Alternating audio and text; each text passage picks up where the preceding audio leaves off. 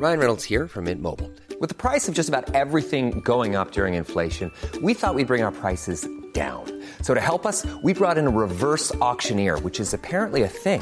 Mint Mobile unlimited premium wireless. Ready to get 30, 30, bit to get 30, bit to get 20, 20, 20, bit to get 20, 20, bit to get 15, 15, 15, 15 just 15 bucks a month. So, Give it a try at mintmobile.com slash switch. $45 upfront for three months plus taxes and fees. Promo for new customers for limited time. Unlimited more than 40 gigabytes per month. Slows. Full terms at mintmobile.com.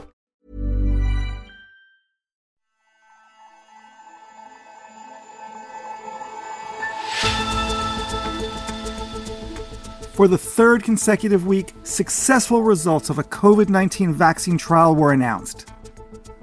And the latest, by Oxford and AstraZeneca, might just be the most important.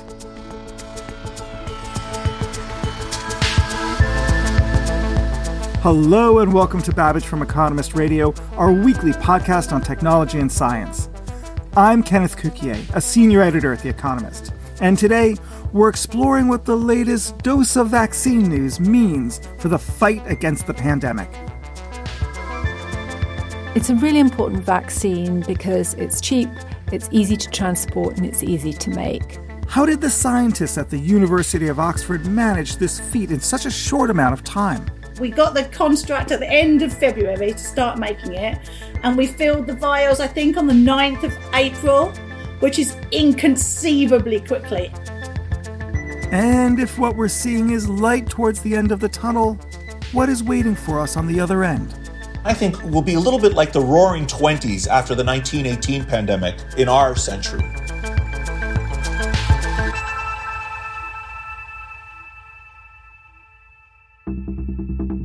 It's been almost a year since the first reports of a new highly infectious respiratory virus came out of the Chinese city of Wuhan. Soon after, the genetic code was released for SARS CoV 2, as it is now known. For scientists around the world, the race to develop a COVID 19 vaccine was on. Today, three major drug companies in Europe and America have released initial data from large scale trials. Suddenly, after so long, there is hope.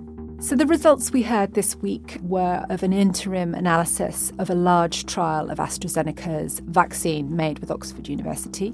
Natasha Loder is our health policy editor. There were 23,000 people included in the dataset in Britain and in Brazil. And what was found was that when they were given two doses of this vaccine about a month apart, the vaccine was 70% effective. And also, it may reduce transmissibility of the virus as well. So, if you get the vaccine, you seem to be less likely to transmit it to others. But something more complicated is going on with that efficacy result. The good news, by the way, about the, the regimen that works the best is that uh, it only uh, uses half the dose of vaccine for the first shot. So, we can vaccinate more people faster Pascal Soriot is the chief executive of AstraZeneca. With the appropriate dosage regimen, people will get a 90% protection. No severe cases were seen and no hospitalization. So it's a very, very attractive uh, vaccine, I must say. It turns out that a group of volunteers were given only half a dose initially, followed by a full dose. And when this group were analysed, it was found that there was a 90% efficacy rate for this vaccine.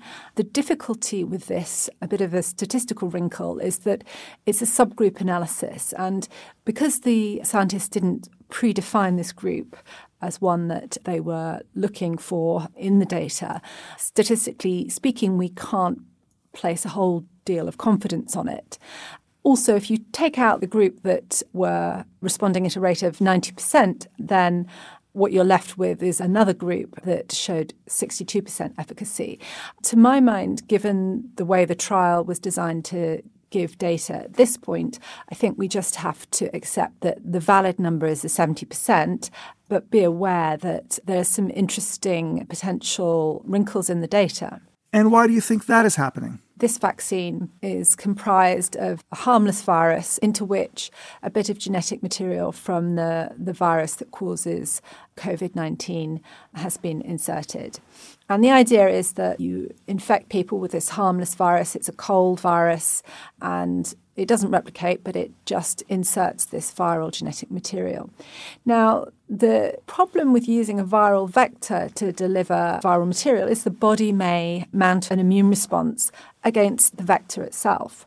And so, if you give a large initial dose of this virus, it may be that not only does the body see the SARS CoV 2, the COVID 19 virus, but it also sees the mild, harmless virus as well. And then when you get the second dose, you've developed immunity to the vaccine itself. So the theory is, is that by giving a smaller initial dose, you just don't get that immunity developing. And then that's how you get a sort of really strong reaction the second time that you see the vaccine.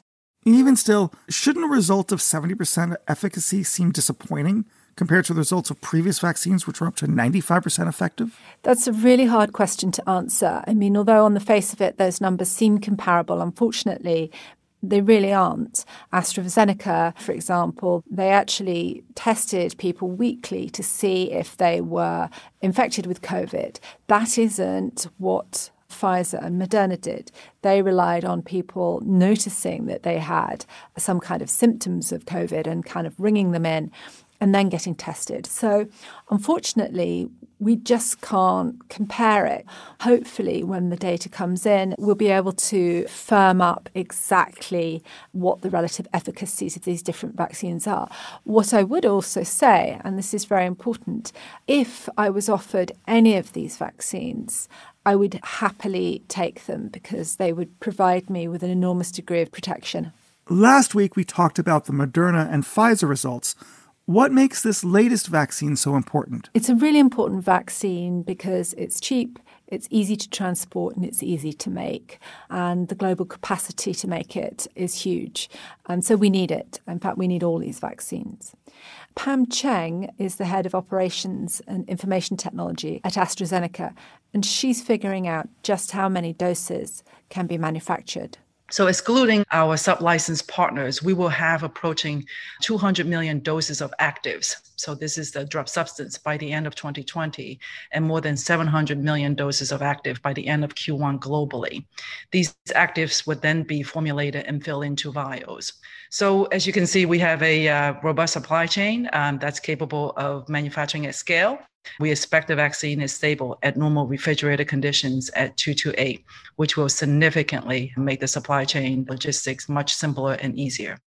Okay, so that's distribution, but there's still some way to go before that. So, what happens next? For the Oxford vaccine, they've said that they're going to, in fact, they should have done so by now, submit their data for publication, for peer review.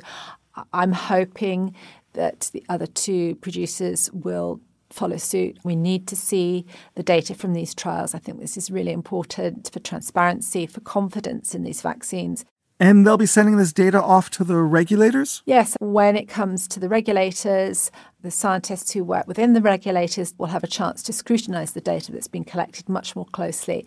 At the start of the month, I spoke to Andrew Pollard, director of the Oxford Vaccine Group, about this very process. Our job is not to prove that the Oxford vaccine works, but to assess whether it works. We actually need a good, careful scientific process to make the assessment of, of any vaccine that goes forward. The steps after, the first thing is to do a regulatory submission. That process has to be collating large amounts of data, and then the regulator has to review that and that will take some time. We all want our regulators to scrutinize the data very carefully. I know everybody wants to talk about distribution and they all want to talk about who's going to get it and when it's going to happen. But it's really, really important to remember that although it seems like the vaccines happened really quickly. What's really happened is that the stages have just been kind of compressed. And unfortunately, going through the regulatory data, even if they attend to it promptly, is just going to take a few weeks and it's going to take consideration. And we need to also accept that the regulators may come up with an answer that we don't like. The regulators have to be able to say, do you know what, actually, we want some more trials. We just need to sit tight and really trust the regulators to do a very thorough job looking at the efficacy and safety. Natasha, for now, thank you. Thank you so much, Ken. You can read our full analysis of the trial results from all three vaccine candidates by subscribing to The Economist. Also, in this week's science section, we bid farewell to a very special telescope and investigate why car seats may be reducing birth rates in America. Yes, car seats as contraception. Babbage listeners can find a very special introductory subscription rate by heading to economist.com slash podcast offer. And as always, the link is in the show notes for this episode. And don't forget to tell him Ken sent you. Coming up, how to make a vaccine, and might this mark the beginning of the end of the pandemic?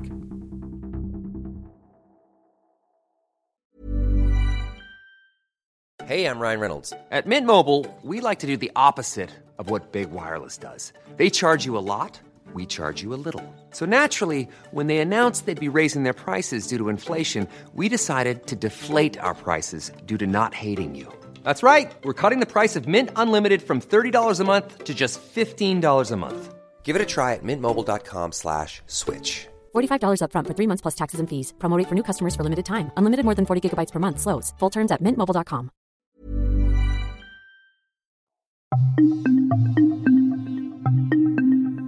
The recent vaccine results are a step in the right direction, yet many more challenges remain on how to inoculate the world. But let's take a step back, right back to January this year.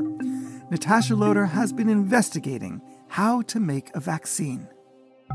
For most of the year, vaccine nerds like me have been excitedly watching for any news from Oxford University. First human trials in Europe of a coronavirus vaccine has begun in Oxford in what is a highly significant moment. That we were aiming for round about late third quarter, early fourth quarter of this year to get a first read on efficacy. In July, I spoke to the inventor of Oxford's COVID vaccine, Sarah Gilbert.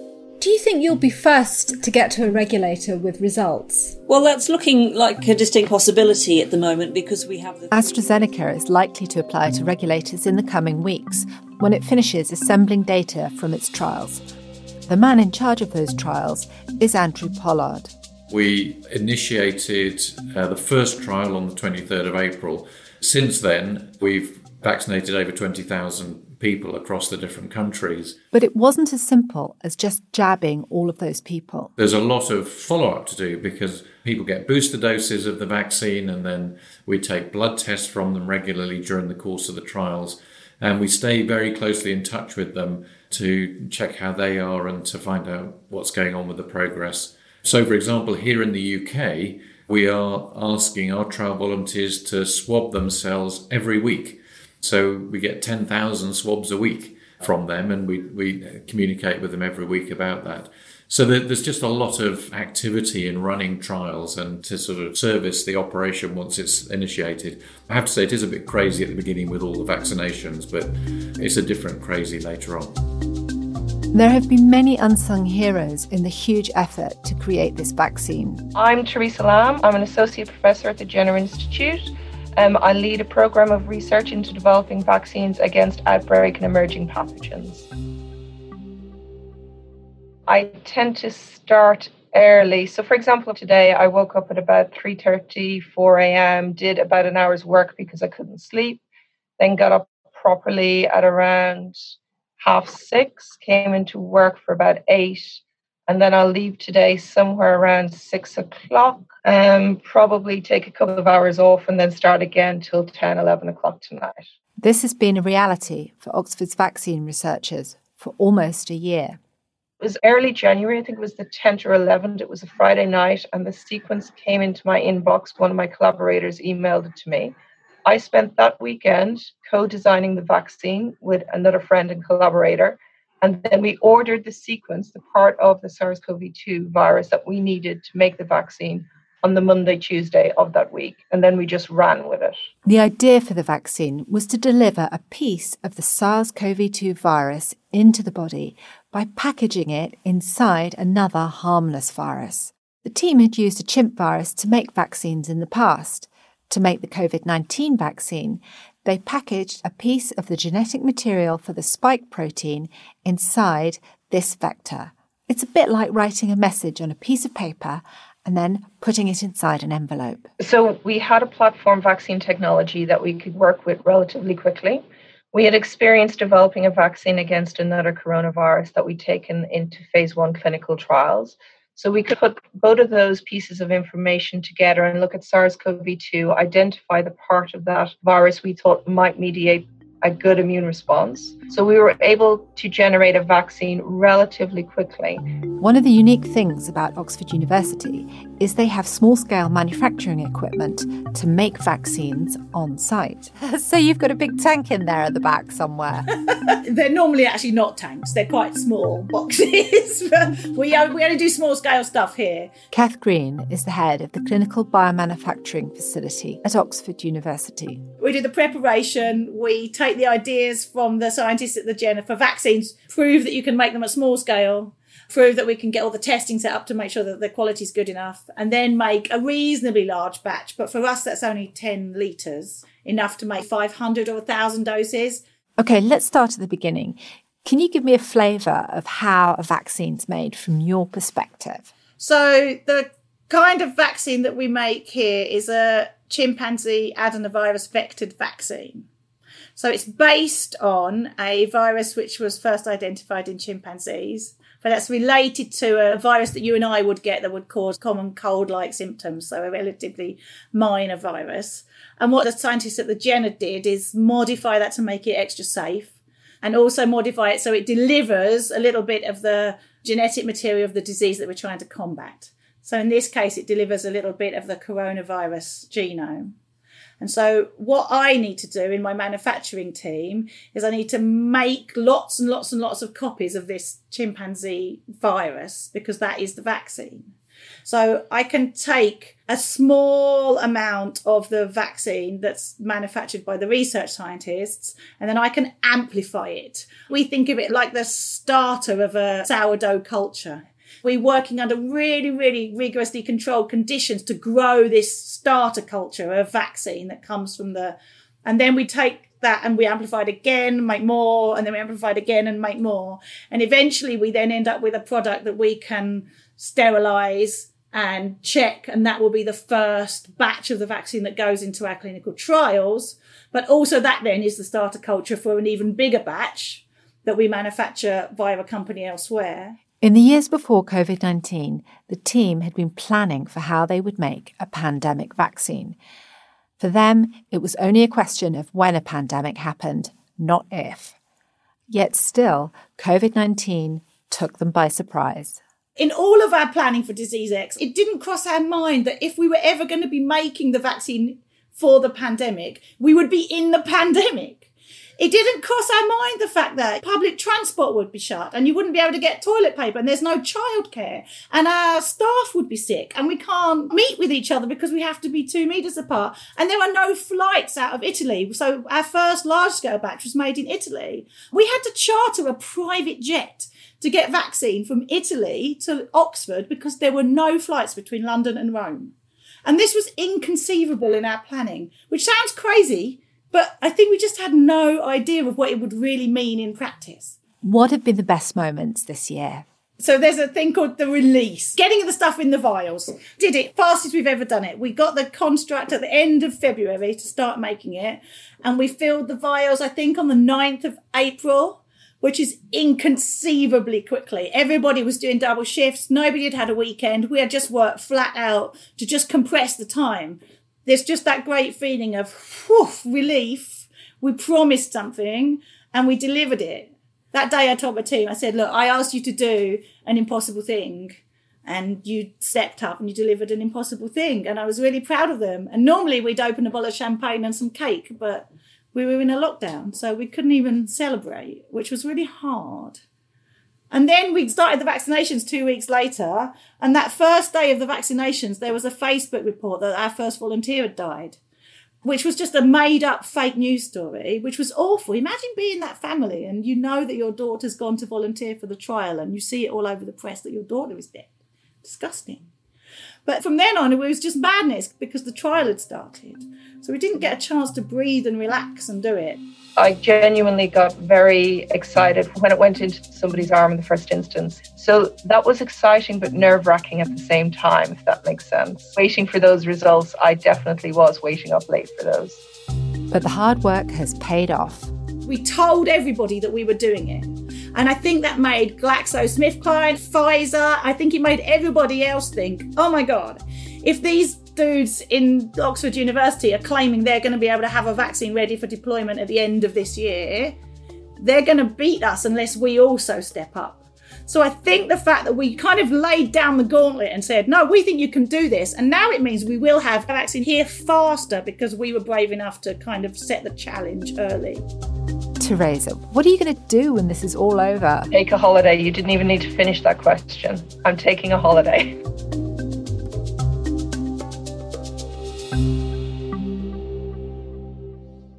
Natasha, this year has been a whirlwind for vaccine developers. How do you think the pace of development will change the way scientists will do this in the future? I think it's been a wonderful year for vaccine development. The technologies we've developed for these vaccines, whether it's mRNA technology, whether it's the adenovirus vector, they're going to be very important in our ability to respond to pandemics in the future. I think the mRNA platform in particular is going to be used to create other sorts of vaccines, like cancer vaccines as well. And I think that people will look at vaccines in new ways. I think they were seen as a sort of yesterday's technology uh, by some of the big pharma companies, and they're looking much more interesting and exciting for the future of biotech and pharma. The news of effective COVID 19 vaccines has been eagerly anticipated. Since March, vaccines have been heralded as the key to unlock the resumption of normality. But is our normality really on the horizon? We still have other challenges. We have to manufacture millions of doses of these vaccines, we have to distribute them, and we have to persuade the public to accept the vaccine to get to at least 50% of people being vaccinated. Meanwhile, the virus is still spreading among us. Nicholas Christakis is a professor of social and natural science at Yale. In his new book, Apollo's Arrow, he's been looking at how the pandemic is fundamentally changing the way we live. So, from my perspective, either way, 2022 is going to mark a landmark year in the course of this pandemic. By 2022, either we will have reached herd immunity because we have vaccinated a minimum threshold of people, or we will have reached it naturally because the germ would have infected that percentage. COVID 19 or SARS CoV 2, the virus that causes it, it has something known as an R naught of three. And for that, technically, the herd immunity threshold is 66%. But for various other network science reasons, the ultimate attack rate of the virus will probably be lower, probably between 40 and 50%. Absent a vaccine, 40 to 50% of the population will become infected with this pathogen. And so, right now, in the United States and in Europe, probably only about 12% of people have been exposed. So, we're only about a quarter of the way to herd immunity.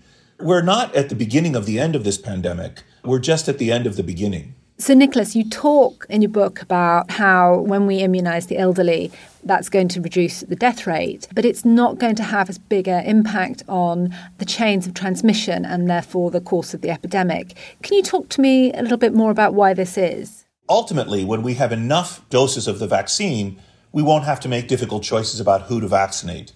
But initially, we're going to want to decide as a society to whom should we give the initial doses. First, of course, we'll give them to healthcare workers and first responders. That's relatively uncontroversial.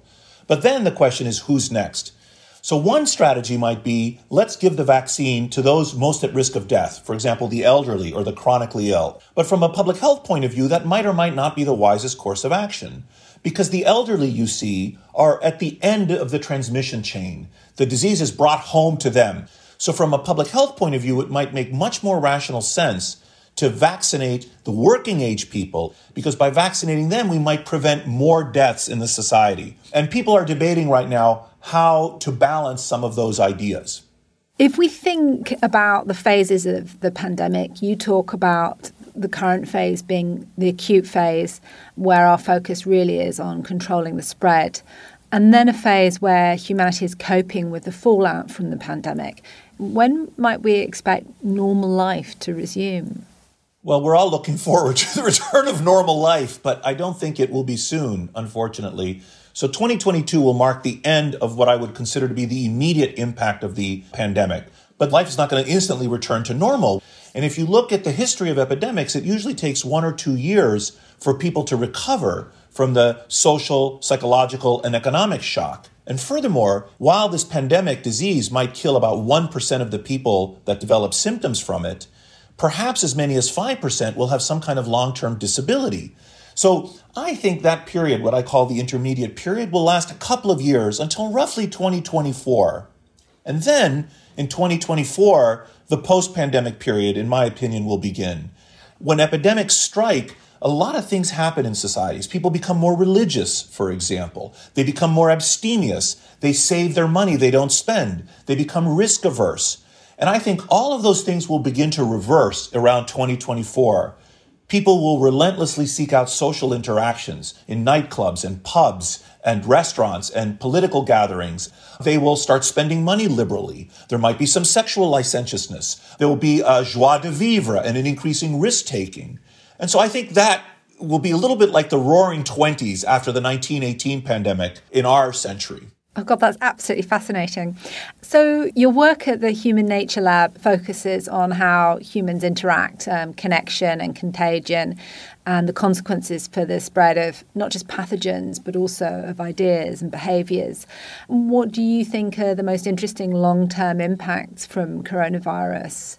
So, at the turn of the last century, there were tuberculosis epidemics around the world, including in the United States. And there was a big anti spitting campaign to stop spitting in public. But when the 1918 pandemic struck, this uh, really accelerated, and people started to get rid of spittoons that were in restaurants. So there were these little brass buckets that you could spit in in all these public places, and these were rightly seen as unsanitary, and they were eliminated. After the pandemic was over, the spittoons never came back. And that's a small example, but I think there'll be many examples like that. One of them is going to be, for example, working from home or business travel. It's possible we'll stop shaking hands. I mean, the Western tradition of shaking hands is not universal, right? Many other societies greet each other without physical contact. One of the, in some ways, a bit more disturbing potential long term consequences is the following idea. So, still in the United States and in most of Europe, I think, the stereotypic couple is a heterosexual couple. Of course, they're homosexual couples, they're single head of household families, but let's for the moment consider a stereotypic heterosexual couple with small children. It's still the case also that typically the man earns more than the woman, and also typically, but not always, the woman has a slightly higher preference for spending time with the children compared to the man. So individual households of this very sort of stereotypic kind that I'm describing, sitting around their kitchen table, deciding how to cope with a pandemic. Many people are unemployed, schools are closed, and the kids are home. They make the following the decision. They say, well, the man is going to keep participating in the labor market, and the woman is going to stay home with the kids. And of course, each of them is free to make the decisions that are best for their own family. But when you aggregate that up to the population level, what you may have is a regression in women's labor market participation. We may undo 10 to 20 years of progress in terms of women participating in the labor market as a consequence of an infectious disease that struck us. Will the pandemic change human nature? Will it make us kinder to each other? Will it make us distrust each other? What's it going to do to us? I don't fundamentally think that this pandemic is going to change human nature for a number of reasons, including the fact that we have co evolved with epidemic disease for millennia. I think what we're seeing right now is that the great force of a deadly germ is meeting the enduring reality of our social nature. And in fact, what the germ is doing is it's exploiting some of our deepest seated evolved social capacities, our desire to touch and hug each other, our desire to live together in groups, our desire to have friends and form social networks, our desire to cooperate, our desire to meet in order to share information. And the germ exploits this. In fact, you might even say is that the spread of germs is the price we pay for the spread of ideas. We come together in order to share information and work together, and the germ is exploiting exactly that capacity. But the irony is that it is exactly the spread of ideas and our capacity to cooperate that will allow us to combat the germ and to repel this invader that is seeking to tear us apart. Nicholas Christakis, thank you very much indeed. Thank you, Natasha. Thank you so much for having me. You can read a fascinating essay that Nicholas Christakis wrote for The Economist's By Invitation section on why COVID is different from other pandemics and how to respond. Go to economist.com slash by invitation. That's two words, by dash invitation, where you can find his commentary. So, Natasha, are these vaccines really a stepping stone towards normality or some form of normality? Well, I mean, a vaccine is the stepping stone to normality. We do need better testing, we need better drugs. But it's been plain to me as a sort of vaccine nerd that this would be our route out. I'm not saying it's an easy route. I'm not saying it's a silver bullet. I'm not saying it's all going to happen at once. But it's necessary but not sufficient to have these vaccines. But yes, they are our first stepping stone back to normality. Natasha Loder, thank you very much. Thank you so much, Kenneth. And our thanks also to Andrew Pollard, Cath Green, and Teresa Lambe. While you're with us and before you go, give us a rating on Apple Podcasts or wherever you listen. It really matters a lot. I'm Kenneth Cukier, and in London, rolling up my sleeve in anticipation, this is The Economist.